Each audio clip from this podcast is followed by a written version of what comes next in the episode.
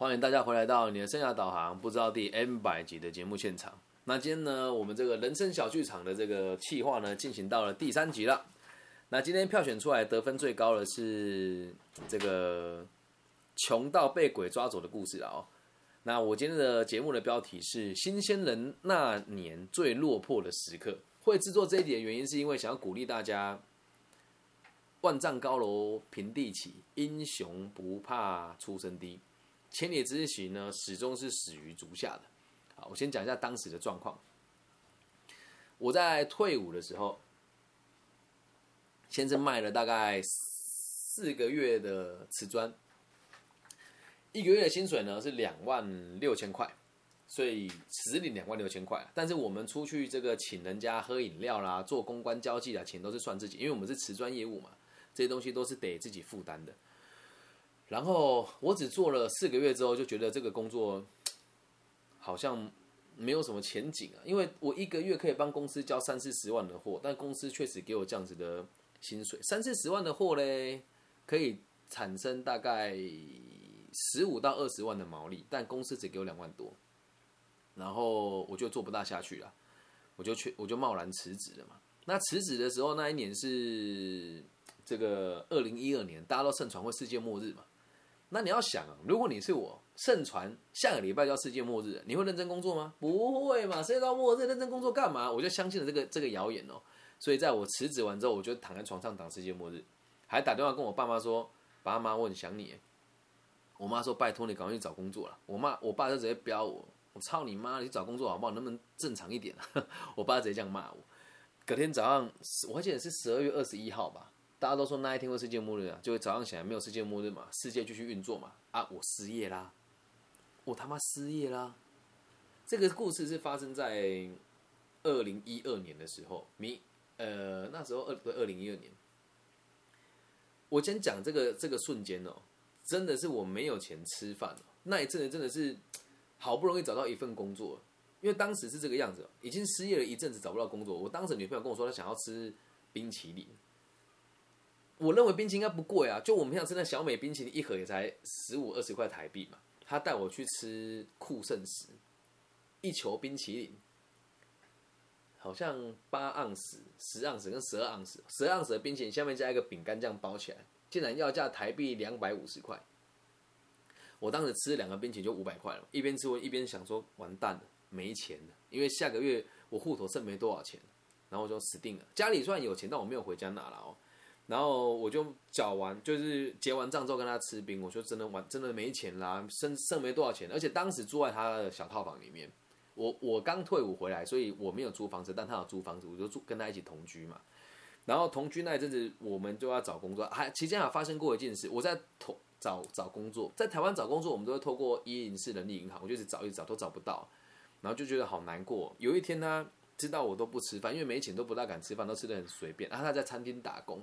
他回来之后就给我带了一个汉堡，你说动不动容？我那时候真的没钱哦，然后我就吃他那个员工餐剩下的汉堡。他说可以不要这样子了，我他因为他们家里环境也很好。我说不行，我不能拿你的钱，那种生活真是苦楚。以我的成绩哦，我当时大学毕业有两间四大会计师事务所给我 offer later，然后两间上市贵公司，但我就觉得人要靠自己啊，所以就。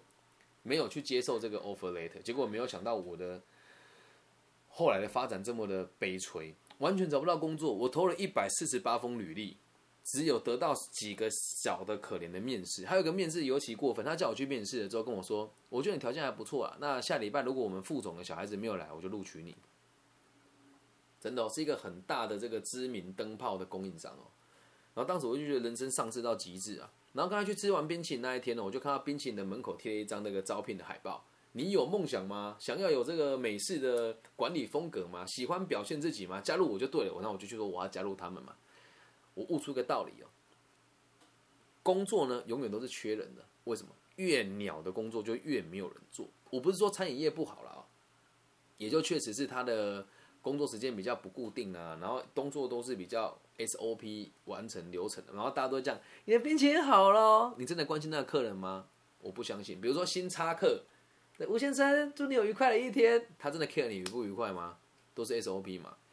然后我就在那边工作一阵子之后，很苦楚的原因是因为我们在那里上班哦，在百货公司的分层里面，最有钱的就是一楼那个名品嘛，什么 LV 啦、GUCCI 啦、Hermes 啦这些的。然后在第二有钱的就是这个电器柜的哦，比如说什么 Bose 耳机啦等等的。然后第三有钱的会是谁？是这个卖家私用品的。然后第四呢是服饰。那谁是在百货公司里面收入最低的？就是我们这些做餐饮服务的嘛。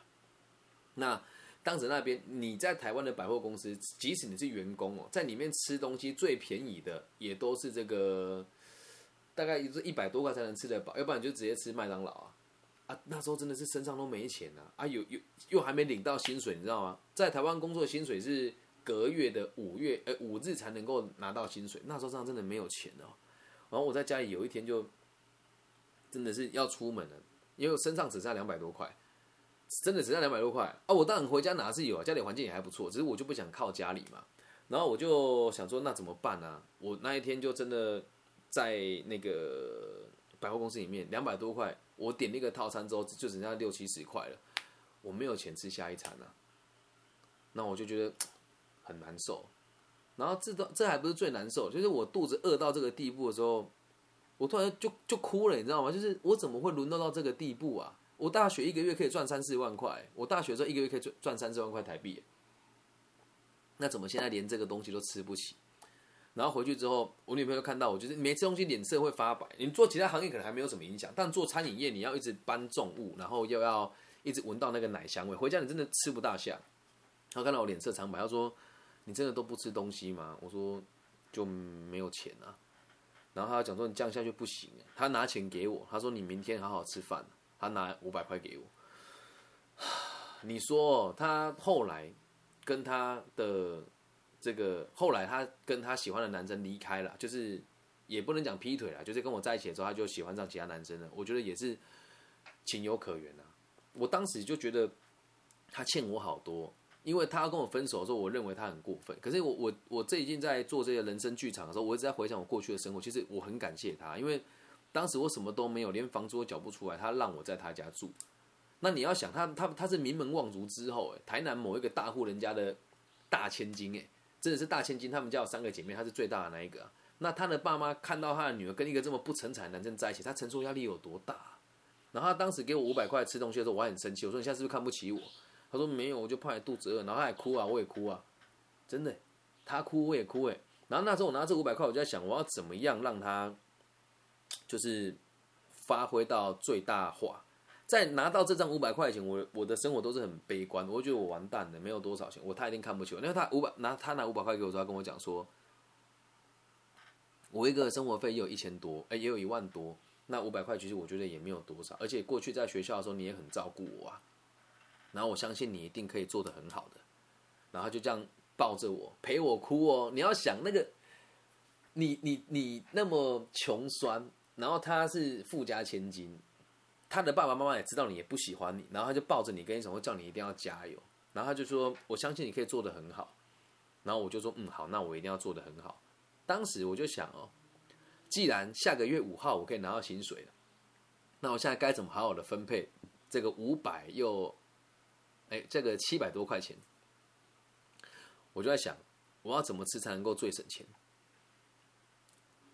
自己煮吗？没有时间哦，自己煮是没有时间的。而且小套房里面虽然有冰箱，但有电磁炉那些很难放嘛。我就在台湾，我们台湾很流行这个，很多地方会卖那个炒面，就一笼一笼那种炒面嘛。那在台湾一碗一碗大概是一一一一大碗，就这样，我两两个手放在一起，这么一大碗，台币是三十块左右。然后呢，我就会去这个炒面摊跟那个阿姨说。阿姨，不好意思，我是从这个附近的这个彰化这个小城镇来台中讨生活的人。然后阿姨会说：“啊，你跟我讲这个干嘛？”我说：“我可以一次跟你买一百块的面吗？”阿姨就问说：“啊，你买一百块的面要干嘛？”我说：“因为我现在收入不是很稳定，然后又刚来这个城市讨生活，当然是故意讲可怜一点了哦。但实际上真是这么一回事啊！我想要买来，然后分成三包吃。那通常这种阿姨都会对你动容，年轻人实在是太辛苦了。”他会装一包一百块的给你，然后一定会再多加一点点嘛。啊，那他就知道你身上没有钱，他就知道你每天用一百块打理你的三餐啊。所以有时候如果卤蛋破掉，他就会送你两颗卤蛋。那如果说今天你去买，因为餐饮业工作的时间很不一定，有时候如果我是早上十点去买的时候，他就会把那个早上剩下的菜都给我。那如果我有时候是下午三点去买的时候，他就会把菜都给我。那如果有时候我下班才去买的时候呢，他也会把那一天会倒掉的厨余的菜全部留给我。不要怀疑哦，钱是这么省出来的。那我这样的状况，并不是说我需要人家帮助，而是我当时真的没有钱了，然后我还想要给自己更好的生活，并且我去报道的时候，我记得是，我记得我去报道的时候好像是七号吧，我要等到下个月五号，而且那那那一次五号还是刚好国定假日，所以又要到七号还是八号我才拿得到薪水。那我就每天吃这个炒面，大概就吃了。一周，哎，吃了一个月之后，我就领到薪水嘛。然后领到薪水之后，我去找那个阿姨的时候，那一天我印象很深哦。那天我去的时候，我就跟她讲：“阿姨。”然后阿姨说：“赶快吗？”哎，阿姨说：“这个一样吗？”好，她的口头禅啊，说：“一样吗？”我说：“对。”然后她就说：“那你今天怎么看起来好像特别开心？”我说：“不不不，今天没有一样。”她说：“为什么？”我说：“我领薪水了。”然后阿姨就跟我说什么，你知道吗？她说：“哇，那你领了多少钱？”我当时觉得很骄傲，我跟他讲说，我这个月有有这个加班，所以有领比较多一点点。他说多少？我说两万八。哎，那个阿姨在含泪看着我呢。他说啊，你这么辛苦才赚两万八哦。我说对啊。他说啊，你要不要干脆来阿姨这边洗碗？我讶异了哦。我说啊，他说在我们这边洗碗一个月有三万四啊。然后我就想一想，也真的是我蹲不下去了。我说我堂堂个大学毕业生，在路边摊洗碗能看吗？能看吗？我当然就没有去啊。然后那天我说：“阿姨，我今天想要买一个这个矿肉饭便当。”然后阿姨就一边帮我摇，一边跟我说：“她说我觉得你是一个很棒的年轻人，然后我我我也觉得你是个很有潜力的孩子。那阿姨送你一句话，就是英雄不怕出身低。然后呢，以后来这边来阿姨这边吃饭。”你要是真的没有钱，阿姨招待你，真的，我阿姨没有跟你开玩笑，店是自己的。那我你确实就让我看到一个年轻人有了坚韧跟韧性。对你以后来，阿姨招待你。我说不行，我还是要付这个钱。他说好，那如果你有这个心的话，你要听阿姨一件事，这个工作你一定不要做太久。你知道那个心有多苦楚吗？她一个在服务业做这么多年的阿姨，她因为中间会聊天嘛。他在服务业做了很多年，然后现在自己开一间面摊，这个面摊生意还不错，可是薄利多销。你看这么一大碗，他才卖台币三十块。他跟我说：“你一定不要做服务业太太久。”我说：“你不是很赚钱吗？”他老实跟我讲说：“他开这个面摊一个月十几万不是问题啊。”我说：“那你不是那么赚，为什么叫我不要做？”他说：“我是因为没有选择，而且我没有读什么书。我曾经看过你在这边跟一些大学生聊天，还有看过你跟一些人在交打交道。阿姨认为你是有读过书的人。”所以你一定不要做餐饮业太久。他讲讲这个话的时候，我心很酸的原因是因为他自己在这个行业做的还不错，他却叫我不要做。然后他还跟我讲说：“阿姨没有希望你记住我啦，但阿姨希望你能够明白哦，每个人出社会都是有苦楚的一面。我相信你也是靠你自己的力量在这个城市过生活。我们以前都也是这么苦过来的，这我真的经历过的事哦。然后从那一次之后啊，我只要是有空。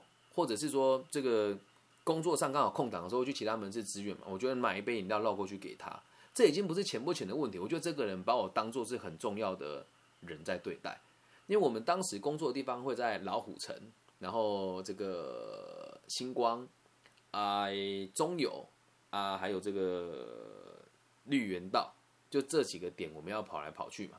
然后他的点刚好就在那个西屯跟。这个西区的交叉口那附近，现在还没有开，我就不确定了。然后我要跟大家分享一件事情，就是我在当下觉得自己很可怜，但我现在想起来，其实一点都不可怜，那叫活该。为什么？你有很好的机会，你不掌握啊？当时你有上市会公司，你自己不去啊？你只要在任何很低落的时候，要告诉自己，这个是我自己选择的，这个是我自己选择的。然后如果人家对你好的话，在当下你一定要感激。而且这个感激是要记一辈子的，而不是就过了就算了。我我后来想想一想之后，这个女朋友跟我分手，甚至是她喜欢上别人离开我，现在都觉得很释怀。因为人家当时对你那么好，你自己没有好好照顾人家，没有好好把握那时候好好成长，去者不思嘛，来者应之嘛。然后如果有人对你好，绝对不要觉得是理所当然。你在很落魄的时候，还愿意陪在你身边的人，就是你真的很好的朋友。就在这个节目以前，有一位刘先生很常来嘛，大家不知道有没有印象？就我们台湾某一个知名的银行的这个业务经理，他就是在当时会来找我聊天的其中一个人。还有现在应该也在节目现场，有一位叫威利，对他也是我学弟。我在卖冰淇淋的时候，他真的有来看过我两次，然后买冰淇淋之后跟我加油打气说：“学长做这个很辛苦呢，你要加油，没事啊，我来看你一下而已，拜拜。”然后当时我的干妈也有带她女儿来。来看我吃冰淇淋，他们也是，我知道他们来也是担心的，但是他们也不会太常来，因为他们知道看到他的时候，我自己也会觉得有点，有点，有点愧疚，跟有一点看不起自己吧。所以这些人，我到现在都还记得，当时我在做冰淇淋的时候，有来看过我的人，我会记住他一辈子。所以你现在看到你周遭很落魄的人的时候，你要记住一件事，你要尽可能的帮助他，不是为了希望他以后给你回报。而是你的每一个小小的动作都有可能成为他活下去的动力，懂吗？我们讲哦，雪中送炭跟这个锦上添花，雪中送炭是让人家更有感觉的，理解吧？不要总是想要去攀攀岩富贵啊！有钱人哦，你去当他的朋友，他不大会鸟你啊。但如果今天一个人他很上进、很努力，在他很落魄的时候，你给了他一个协助，他会记住你一辈子哦，他会记住你一辈子哦，懂吗？那如果你现在自己。身处落魄时刻该怎么办？要告诉自己，这个是我自己选择的，这个是我自己选择的，所以我要认真的面对它。那什么叫面对哦？我们就要回到个体心理学的角度来看哦。我们都要有明确的目标嘛。那在你最落魄时候，目标是什么？人生触底了，所以我的目标是什么？从底部爬起来，从底部爬起来。跟大家推荐一部很好看的卡通，叫做《周末的女武神》。里面的这个连载的最后一集呢，是这个佐佐木小次郎对上海神波塞顿。他在逼到绝境的时候，对他被逼到绝境的时候，他的刀触到海底了，他才知道原来我到底了。那如果你现在真的很落魄的话，就是到人生的底部啦，没有不好哎，奋力的往上走就可以了。你的目标很明确，就是奋力的往上走。那你的目标出来之后，要确定你的生活风格嘛？奋力的往上走有两种方式，一就是偷拐抢骗嘛，二就是脚踏实地的好好发展嘛。那如果你的生活风格是错误的，就会偷拐抢骗嘛，就很容易走上歪路啊。什么叫歪路？传直销啦、诈欺啦这一些的。那什么叫务实的成长？我当时就走上物质上这条路，我就跟自己讲，再差就是这样子的，还能多差呢？对吧？我那本日记本在这里啊。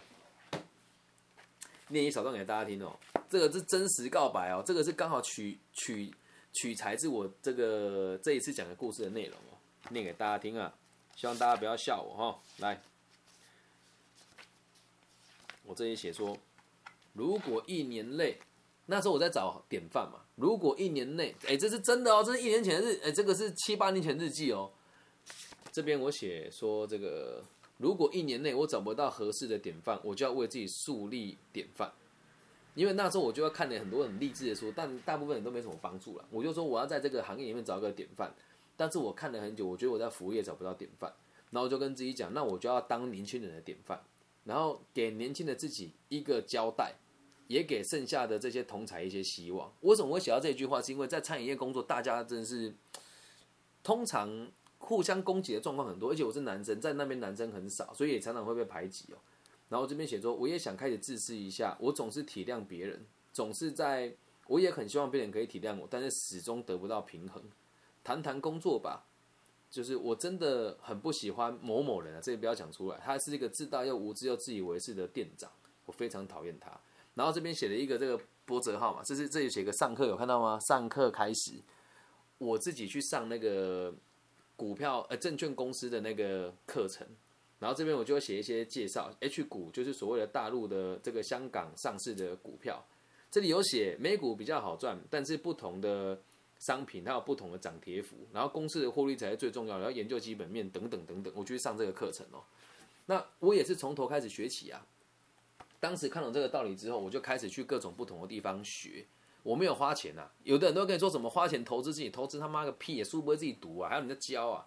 那如果真的想要学励志的东西，听我节目就够，我也不收钱啊，理解吗？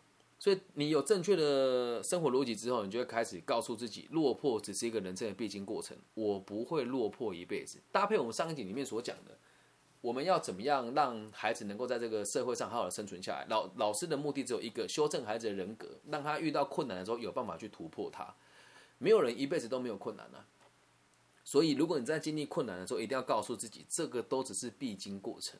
假设你有一个有钱的老爸，那恭喜你啊，你不需要面对人生的苦难啊。其实我也不需要面对哦，我家环境还不错，我是普盐陇西衍派李家的第九代长孙，嗯，所以如果上一辈没有拜完的话，我非常有钱了。然后我妈妈那一边是在从清从清朝就很很有名的望族，这在彰化很多人都知道这个茄东里林家啊，茄东里林家。然后我的我的这个曾祖父就是茄东里林家的大千金，呃，我不是大千金啊，就是这个他们家的长子，所以我只要到茄东里讲说我是这个林家的这个庆生，就是林庆生的孙子，大家都会知道我是谁。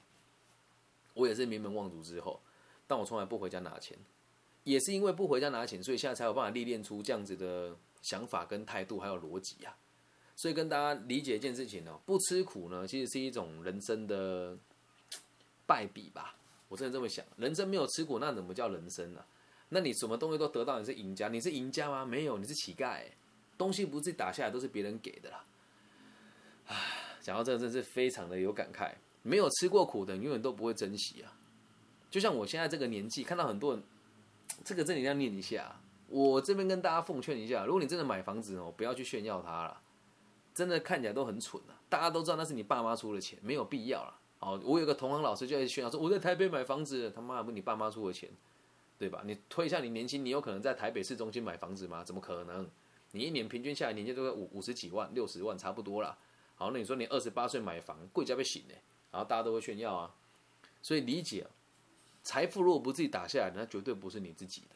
但是如果你真的有机会去承接企业的话，告诉自己一件事情。我来了，不是想要承接这个财富，而是想要让这个地方更好。人生啊，充满了各种挑战，但最切记的是你不让你自己吃苦。那至于吃苦与与否，跟你收入与否是没有太大的关联的哦。再到现在，我觉得我也还是在吃苦当中啊。为什么？健身的时候不就是这种吃苦吗？有没有？要锻炼自己啊，那这样能够理解吧？用这一集跟大家勉励哦。万丈高楼平地起，我也是这么走过来的。而这个故事一点都没有添加，一点都没有像那个选秀节目说“我自幼父母双亡”，没有，都是很真实的事情。如果认识我时间很长的朋友，有跟我一起经历过这一段的，你就会知道我那时候有多落魄。以前在大学的时候，我是 校园明星啊，会读书会玩，又在夜店主持活动，对，然后重点是这个女生朋友又多，收入也还不错。结果一毕业之后，我竟然在卖冰淇淋。所以人生起起伏伏啦，你在哪个阶段经历经历了什么，就好好去享受它。就像我们现在，我觉得我现在也不算很成功啊，我也还在学习啊。我看不顺眼的事情很多，但是看我不顺眼的人也很多，所以我也还在看我要怎么从中取得平衡吧。这样用这个故事跟大家勉励哦，每个人都有痛苦的过去，然后你不要看到别人成功，觉得别人很屌，因为他的失败的过去你可能没看到。往往我们在努力的时候不会被不会让别人知道，都会让别人看到我们最成功的一面。所以把这一集制作给这个大学新鲜人，或是你现在工作正在面临挑战的朋友。那这一集我也想要送给我一个很好的学弟，对，叫罗玉聘，他很酷哦，他被人家诈骗了三十几万，然后白手起家从头来过，现在在台北做房屋中介。我现在听他如果听到这一集，他一定也很有感触。我身边的朋友也有很多人像我一样。从基层慢慢历练起来的，那也是分享给大家。记得，落魄只是一个必经过程，人不怕落魄，怕的是落魄之后你不努力。这是以上今天全部的内容，我先把录音笔关掉。希望大家都有一个，都有一个好的机遇让你去体验人生啊。好，那今天这集到这边喽。